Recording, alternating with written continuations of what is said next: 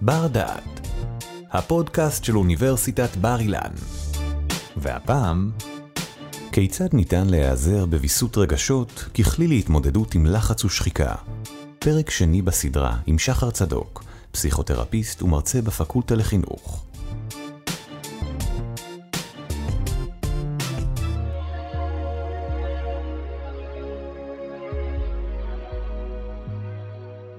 בחלק קודם עסקנו בהגדרה מהו חוסן ומדוע חשוב לפתח אותו דווקא בימים אלה.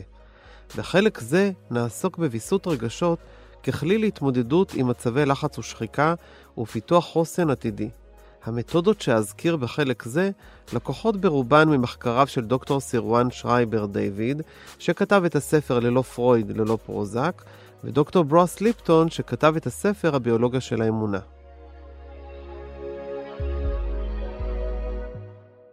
אני רוצה לשתף אתכם במקרה שבו טיפלתי באדם שחווה פוסט-טראומה ממבצע צבאי, שבו הוא מגיע אליי ומשתף אותי שהוא חווה חרדה מדי פעם. הוא מרגיש שהוא לא יודע לאהוב יותר, שהוא לא מסוגל לפתח יחסים בין אישיים כמו שצריך. יותר מזה, הוא אפילו אמר לי שהוא לא ראוי להיות אבא לילדים שלו עד כדי כך. שאלתי אותו, מאיפה אתה יודע שאתה לא מסוגל להרגיש יותר? אז הוא אומר, אני מר... לא מרגיש יותר אהבה. אני בעיקר מרגיש כעס, אני מרגיש ביקורת, אני לא מרגיש אהבה. הצעתי לו להתחבר למערכת ביו-פידבק, זאת מערכת ביולוגית, שיודעת למדוד את הרגשות שלנו ולבחון האם אנחנו בסטרס, האם אנחנו אה, חווים כרגע רגשות של אהבה, של חמלה. והדבר המדהים הוא שבאמצעות שני מדדים של דופק ושל מוליכות החשמלית של האור, ובהמשך גם סנסור נוסף של טונוס השרירים, אפשר היה למדוד ברמה הפיזיולוגית, ברמת הגוף, את רמת הלחץ שיש לו, את רמת החרדה שהוא חווה. ובאמת, התחברנו למערכת הביולוגית שנקראת ביו-פידבק. ודיברנו, דיברנו על הקשיים שלו, דיברנו על אה, הדברים שהוא חווה, ובאמת ראינו רמות גבוהות של סטרס בכל המדדים. הגוף שלנו מספר סיפור, כמו שאמרתי. הגוף שלנו מזיע יותר כשאנחנו לחוצים, ולכן המוליכות החשמלית של האור היא גבוהה יותר. הדופק שלנו, הדופק שלנו, משרעת הדופק נראית דוקרנית, זה נקרא מצב של כאוס, ואנחנו יודעים שאנחנו כרגע, אותו אדם שמחובר חווה רגש שהוא רגש של לחץ. טונוס השרירי מכווץ. אבל כשדיברתי איתו על הילדים שלו, דיברתי איתו על רעייתו שתומכת בו, לאט לאט הדופק עבר להיות במצב קוהרנטי, במצב רך יותר. הטונוס השרירים, הרגשנו אותו רפוי יותר, ראינו את זה ממש כמדדים במערכת. המוליכות החשמלית של האור יותר ויותר ירדה.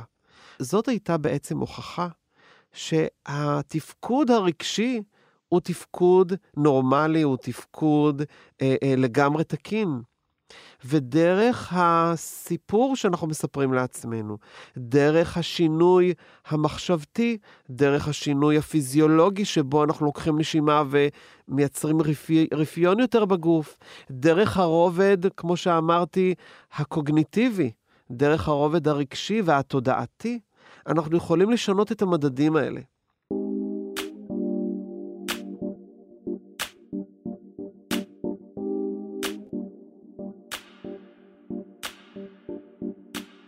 אז כמו שאמרתי בחלק הקודם, המוח הרגשי הוא זה שמנהל אותנו. באמת באמת, כשאתם, מחקרים מראים, כשאתם הולכים לרכוש מכונית, בגד, או אה, אפילו במסעדה, ההחלטות שאתם מקבלים הן החלטות על בסיס רגשי. אני הייתי רוצה לתרגם את זה למשהו מדעי. כשאני מטפל, אני שומע סיפורים, אני מקשיב לסיפורים, אני אולי אפילו אה, מספר גם את הסיפורים מהמקום שלי, אבל בסופו של דבר חשוב לי שהמטופל יראה מה קורה לו בארבעת הרבדים. אז אם אני אלך רגע לרובד הפיזי, אנחנו מדברים על שני מצבים במערכת הביו-פידבק. מצב שהוא קוהרנטי, אה, הוא מצב תקין, הוא מצב גמיש, הוא מצב אה, אה, נפשי שהוא רגוע. ויש מצב נוסף שנקרא מצב של כאוס, שאנחנו רואים את המשרעת הדופק דוקרנית, ואני מזמין אתכם לקרוא את הספר של דוקטור דיוויד שרייבר, ללא פרויד, ללא פרוזק. הוא מביא אלפים של מחקרים שאומרים בעצם שאם אנחנו נדע לנהל את מצב הכאוס שלנו ונוכל להעביר אותו, ואני היום אדגים לכם ואסביר איך אנחנו מעבירים אותו למצב קוהרנטי, אנחנו בעצם יכולים לעסוק, לקדם ולעסוק בבריאות שלנו בצורה מיטיבה. אז מה זה בעצם מצב קוהרנטי? מצב קוהרנטי הוא מצב ש, שבו אנחנו רואים את משרעת הדופק מעוגלת יותר, קוהרנטיות מלשון בהירות, אבל הקוהרנטיות, תראו כמה מתנות היא נותנת לנו.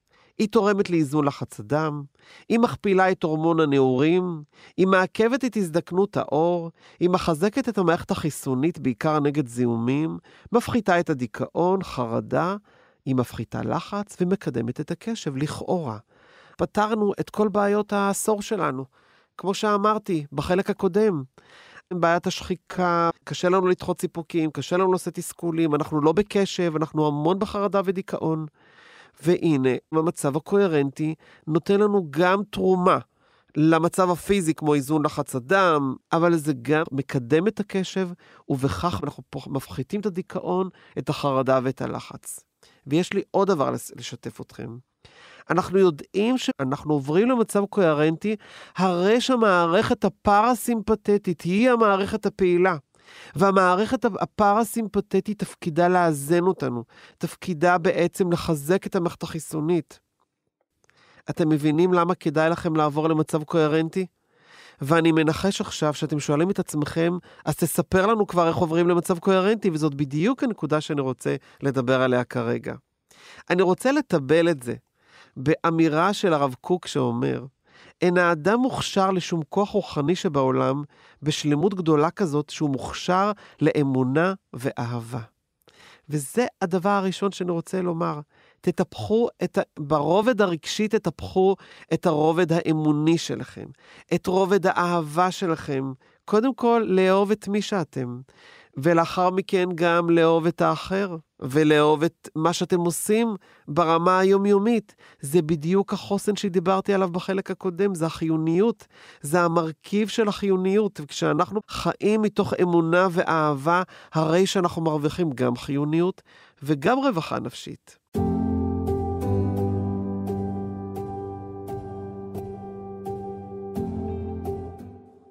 אבל בואו נדבר כרגע על הרובד הפיזי. כשאנחנו נושמים נכון, אנחנו עוברים ממצב של כאוס למצב קוהרנטי.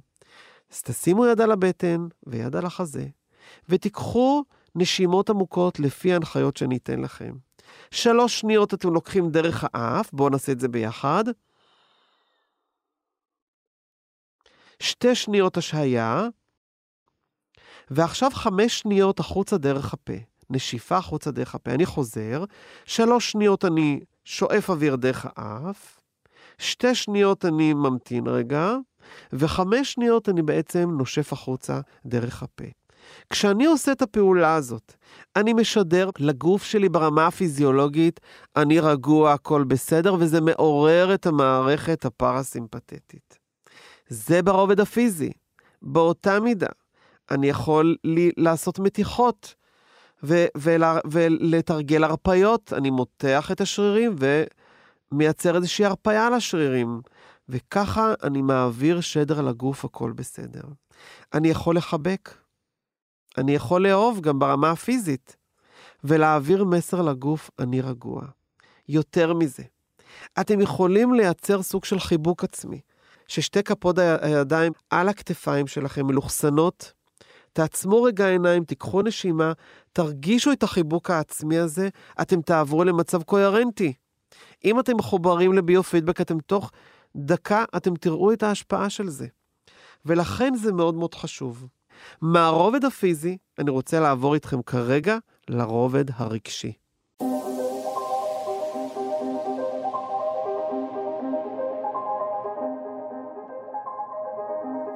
למה אנחנו בעצם זקוקים לוויסות רגשות?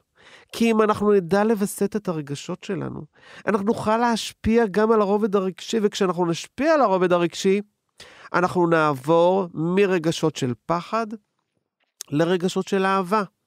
ממצב של כאוס, שזה בעצם הפחד, למצב של קוהרנטי, למצב של אהבה. ממצב של פחד שבו אנחנו חווים רעד בגוף לפעמים במקרים קיצוניים, הזעת יתר, ועוד כל מיני, לפעמים אפילו מיגרנות, לפעמים בעיות בעיכול לאורך זמן. אנחנו רוצים להתחיל לעבור למצב של אהבה.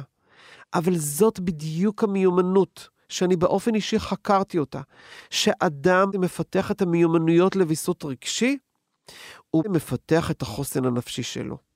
ולכן חשוב לי לשתף אתכם מה מחקרים יודעים לספר לנו על הוויסות הרגשי. מחקרים מראים שוויסות רגשי הוא חיוני לנו לתפקוד בכל תחומי החיים. זאת אומרת, אנשים שמפתחים את הוויסות הרגשי שלהם ומשפרים את המיומנות הזו, הם משפרים את מערכות היחסים שלהם. בואו ניתן לזה דוגמה.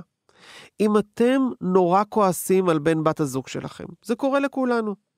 אבל מאחר ואתם מתורגלים בוויסות רגשות, אתם יודעים רגע לעצור, לנשום, לחשוב רגע, ואז להגיב.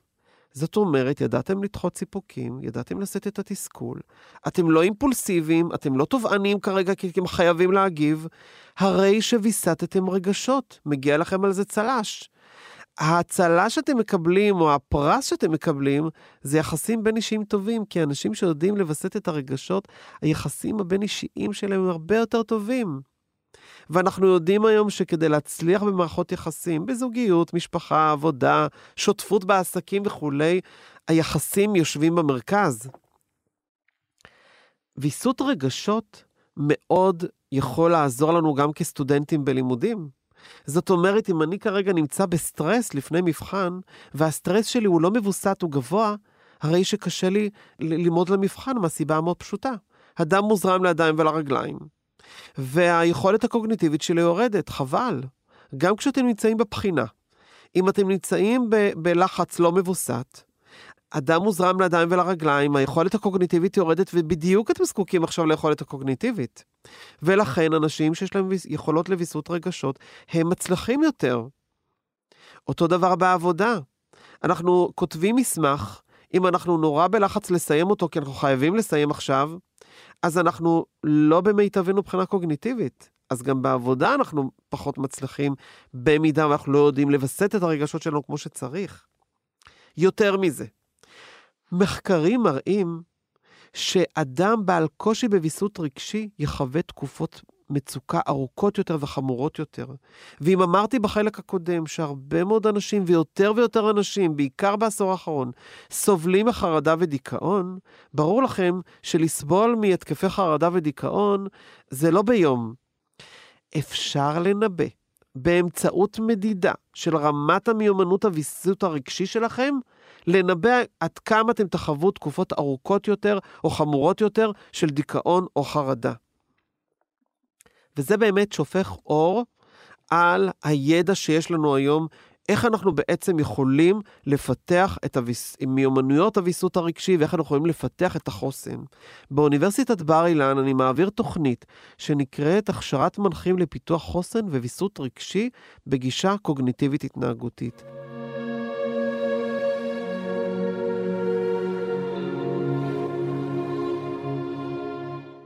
אז מהו בעצם רגש? רגש הוא אנרגיה שמניעה אותנו לשינוי בהתנהגות. תדמיינו רגע שאתם מאוכזבים. אתם מרגישים את זה מבפנים, את האכזבה העמוקה הזאת. לפעמים, כשאנחנו מאוכזבים מהיקרים לנו, אנחנו מרגישים את זה כמחנק בגרון. השאלה באמת, איך אנחנו מתייחסים לרגש הגולמי הזה? אנחנו יודעים שרגש מוביל אותנו לשינוי התנהגות או לתגובה התנהגותית. אנחנו יכולים לצעוק, אנחנו יכולים לבכות, אנחנו יכולים לקיים שיחה עם אותו יקר לנו. המטרה של הרגש זה להניע אותנו לפעולה, להתנהגות. לאן אני רוצה שהרגשות שלי יובילו אותי? הרי לרגשות שלנו יש גם השלכות פיזיולוגיות, מנטליות, לא רק התנהגותיות. אם אני אקח את הרגש של אכזבה או דאגה, היא גורמת לגוף שלנו להיות דרוך, מכווץ, ללחץ הדם לעלות, כמו שאמרנו, ולשינויים הורמונליים. החרדה או הפחד או האכזבה גורמים לנו לשינוי התנהגותי, קודם כל בהימנעות. אני יכול להימנע מלדבר עם אותו יקר לי, אני יכול להימנע אולי מלפתח קשרים עם יקרים לי אחרים, כי כבר, מה שנקרא, התנסיתי והתאכזבתי נורא. רגש הוא אנרגיה שאנחנו רוצים לנתב אותה לאנשהו. אם זה באוטומט, אז כמו שאמרתי, לוקחת אותנו למקומות לאו דווקא חיוביים. אבל אם אני מודע לרגש, ולהיות מודע לרגש זה קודם כל לשיים את הרגש. לומר, אני מבין שאני מאוכזב מ-X, אני מבין שאני כועס, אני מבין שאני אוהב, אני מבין שאני שמח. שיום רגש זה שלב הראשון בוויסות רגשות. לאחר מכן אני אשאל את עצמי, איפה אני מרגיש אותו בגוף? אני מרגיש אותו בחזה, בגרון, אני מרגיש כבדות אולי בכתפיים, ובאיזה עוצמה הרגש. זה בעצם נקרא המודעות לרגש. ואנחנו לצערנו בתרבות שלנו למדנו להדחיק רגשות. אבל הרגשות המודחקים האלה יוצרים סתימה אנרגטית של כאב וקיבוץ בשרירים, אוקיי? ואנחנו יודעים שהרגשות שהם חבויים לאורך זמן, גורמים גם לבעיות פסיכוסומטיות. אז לא משנה איך אני ממשיג את זה.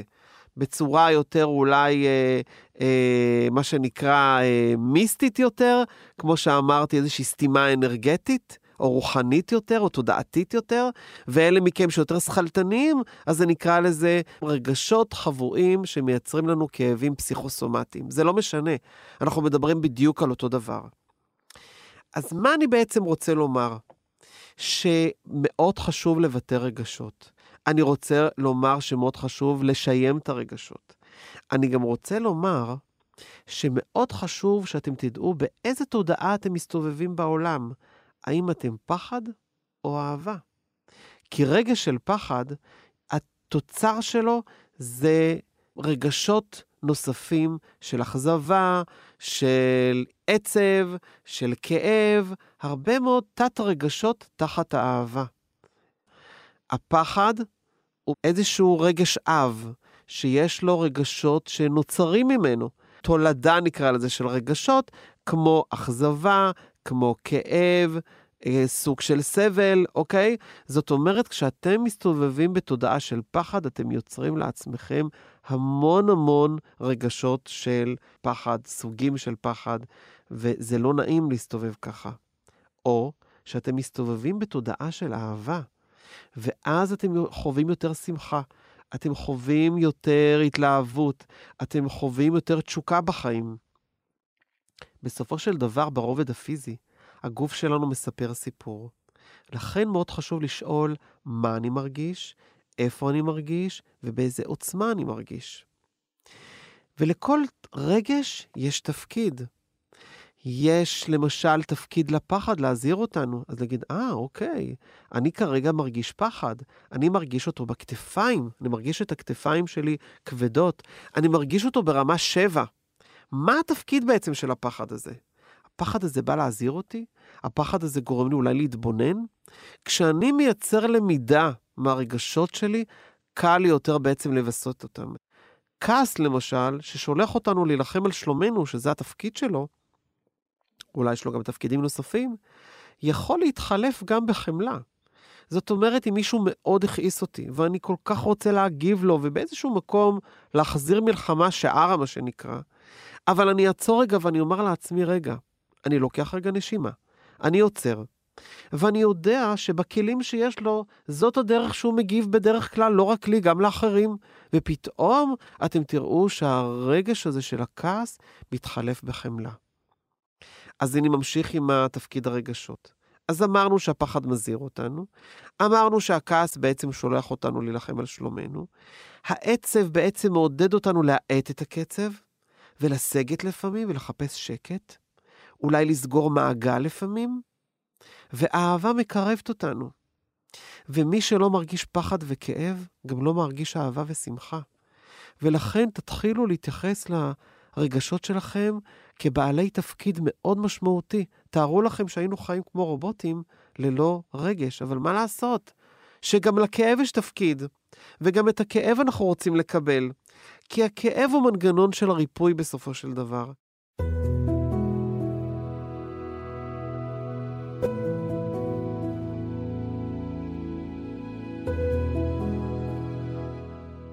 דוקטור ארתור ז'אנוב, בספרו הצעקה הראשונית, כותב, רק אחרי שאתה מרגיש את כאבך, מתגלה טווח הרגשות במלואו. ההתייחסות לביטוי הכאב, לביטוי הרגש, הוא כריפוי. אנחנו רוצים להרגיש כדי להחלים. ואני רוצה לסיים את החלק הזה בציטוט של דוקטור ברוס ליפטון בספרו הביולוגיה של האמונה. והוא ככה שואל אותנו, האם אנו מוכנים להפעיל את המוח המודע שלנו כדי ליצור חיים מלאי בריאות, עושר ואהבה, בלי עזרתם של מהנדסים גנטיים ובלי התמכרות לתרופות? האמונות שלנו הן אלה ששולטות בגוף, בנפש ובחיים. וזה מסכם את החלק הזה. תתבוננו על האמונות שלכם, תתבוננו על התודעה שלכם, תתבוננו על הרגשות שלכם ותתבוננו על הגוף שלכם בכל ארבעת הרבדים. וכשתתבוננו, תוכלו לגלות מה אתם יכולים לשפר, מה אתם יכולים להעצים, וכך תשיגו בריאות טובה יותר ותפתחו את החוסן הנפשי שלכם. תודה שהאזנתם לבר דעת, אפליקציית הפודקאסטים של בר אילן. אנו מקווים שנהנתם, החכמתם ולמדתם משהו חדש. עוד הרבה פודקאסטים מעניינים מחכים לכם באפליקציה, אז המשיכו להאזין לנו. בר אילן, משפיעים על המחר, היום.